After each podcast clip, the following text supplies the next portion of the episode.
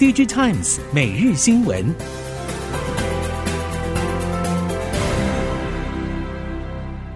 听众朋友您好，欢迎收听 DigiTimes 每日新闻，我是袁长杰，现在为您提供今天科技产业的新闻重点。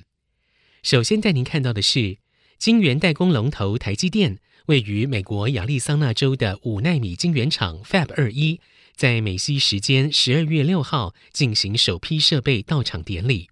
包括台积电创办人张忠谋、继夫人张淑芬、董事长刘德英、总裁魏哲嘉已经正式例会。美国总统拜登及商务部长莱蒙多也确认出席。台积电大客户苹果、超微、NVIDIA 等众家执行长也传出将会出席。阵仗之大，毫不逊于英特尔近两年新厂开工造势。同样在亚利桑那州的英特尔新厂 Fab 五二与 Fab 六二，只稍晚台积电三个月动工，却没有听闻相关移机时程。这或许可以归咎于美国联邦政府补贴拨款延宕。但是台积电 Fab 二一甲五四纳米制程已经量产一到两年的商用化高良率，也遮掩了英特尔新厂的光芒。近日传出，英特尔执行长 Pat Gelsinger 本周将会再度访问南韩，将与三星电子会长李在镕会面。但实际上，Gelsinger 会先来台湾一趟。根据台湾 PC 业者透露，Gelsinger 七号将会与多位高层先到台湾，停留两天，与合作多年的 PC 伺服器等庞大供应链会面，包括华硕、宏基、技嘉、维星与广达、和硕、仁宝等大厂。并且举行晚宴交流，希望倾听供应链意见，全力抢修流失的市占。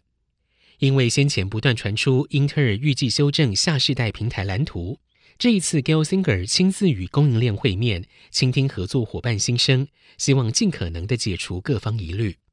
英特尔也证实，Gelsinger 本周的确有台湾行程。至于三星。三星电子晶圆代工赴美投资一百七十亿美元的德州泰勒三纳米新厂，十一月才正式动土，晚了台积电、英特尔新厂开工一年到一年半。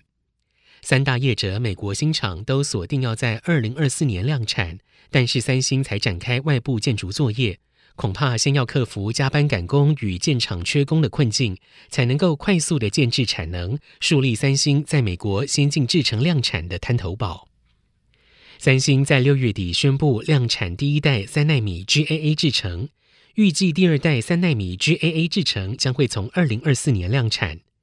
根据 SemiWiki 资料显示，三星德州泰勒新厂完工之后，将会导入三纳米制程量产晶片，借此与聚焦在中阶与成熟制程的奥斯汀晶圆厂有所区隔。三星电子与台积电的晶圆代工竞争越演越烈。先前三星因为五四纳米良率低落，在和台积电的订单争抢上吃足苦头。但是韩国媒体表示，三星正在准备一场反攻大计，将二零二四年视为重要的转类年。根据秋孙 bis 报道，三星拟定了一项综合计划，二零二四年导入第二代三纳米 GAA Plus 制程的同时，让美国刚好稼动的泰勒新厂采用。南韩业界消息表示，三星内部决定，一旦三纳米 GAA Plus 制程稳定之后，二零二四年就会导入美国泰勒新厂，并且派遣技术人员与高通、NVIDIA 等大客户展开合作，目的在于瞄准美国客户，伺机夺回失去的大客户订单。这个策略与三星二零一四年采取的方式类似。从利基市场力拼逐渐走向主流的化合物半导体。目前以六寸砷化镓制成生产的射频通讯用功率放大器 （PA） 为大宗，又以手机应用量能最为庞大。面对景气低迷，熟悉化合物晶圆代工业者表示，明年第一季也是传统淡季，没有比先前好的理由。目前上下游是希望能够在第二季走出最糟的时刻。从台系两大晶圆代工厂稳懋、宏捷科以及磊晶片厂全新光电等展望来看，手机 WiFi PA 需求仍然相对疲软。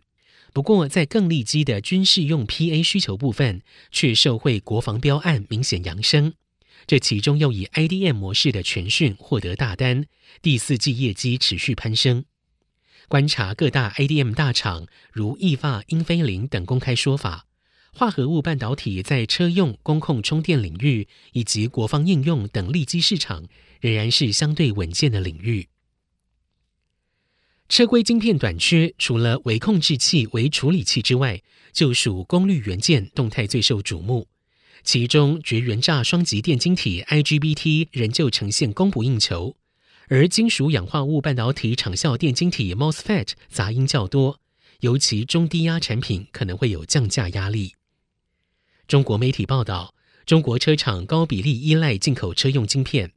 但是近两年车用功率元件短缺，交货期长，使得部分造车新势力转向境内供应商，包括比亚迪、世兰维、思达、时代电池、华润韦等，因此接获了大量车用 IGBT 订单。这个趋势促使中国 IGBT 扩产力道加大，基本产业链已经成型。预估一路从中低阶新能源车型起跑，未来朝中高阶车型渗透。随着中国和东协经贸合作加深，中国企业也陆续在东南亚各国扩大投资。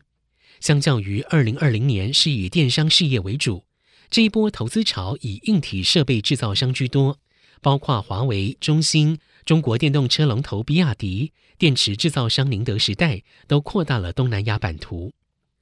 综合一财 Global、路透等消息，华为与泰国和其他亚太地区市场合作，从通讯设备、资料中心和云端平台着手，协助推动永续发展。中兴通讯与马来西亚电信携手建设高速行动业务传输骨干承载网，也在今年三月正式开通。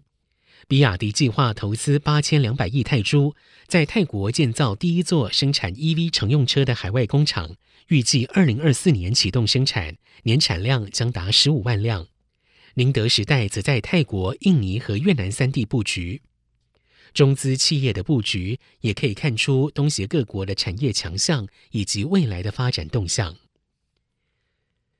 红海位于美国威斯康星州的厂区首度对外开放。目前厂区内共有四栋建筑，分别是八六八厂房、高速运算与资料中心、智慧制造中心 （SMC） 与多用途大楼 （MPB）。目前主要从事生产工作的，则是以伺服器及储存设备为主的 SMC，以及从事太阳能为逆变器生产的 MPB。这也可以视为集团首度大规模跨入绿能产业布局。对于威斯康星厂以及在美国接下来的布局，富士康工业互联网美国总经理傅富明认为，威斯康星厂可以在短时间内接获订单，甚至达到需要扩增产线的规模，都是因为客户有相关需求。所以在厂区的发展规划方面，主要会依循红海三加三产业发展策略主轴，以满足客户需求为主。半导体产业规模越大，温室气体排放也越高，未来要达到净零排放将极具挑战性。根据统计，半导体产业以制成工具用电占比最高，超过四成，其次则是冷却器占两成七。另外，洁净室、氮气等也需要用电。至于光电业制成电力耗用，以制成占百分之三十九最高，其次是空调占百分之二十四，空压系统占两成。除了电力的消耗，电子产业的温室气体排放来源还有含氟气体。专家分析，电子业近零转型有显著的困难，因为含氟气体不容易替代。此外，台湾的绿电供不应求，而且国际碳排放计算方式对制造业导向国家不利。中研院报告则表示，由于电子业使用能源造成的碳排放超过直接排放的三倍。所以，最为有利的减碳选项其实是提升绿电的使用比例。以上，DG Times 每日新闻由 DG Times 电子时报提供，原长杰编辑播报。谢谢收听。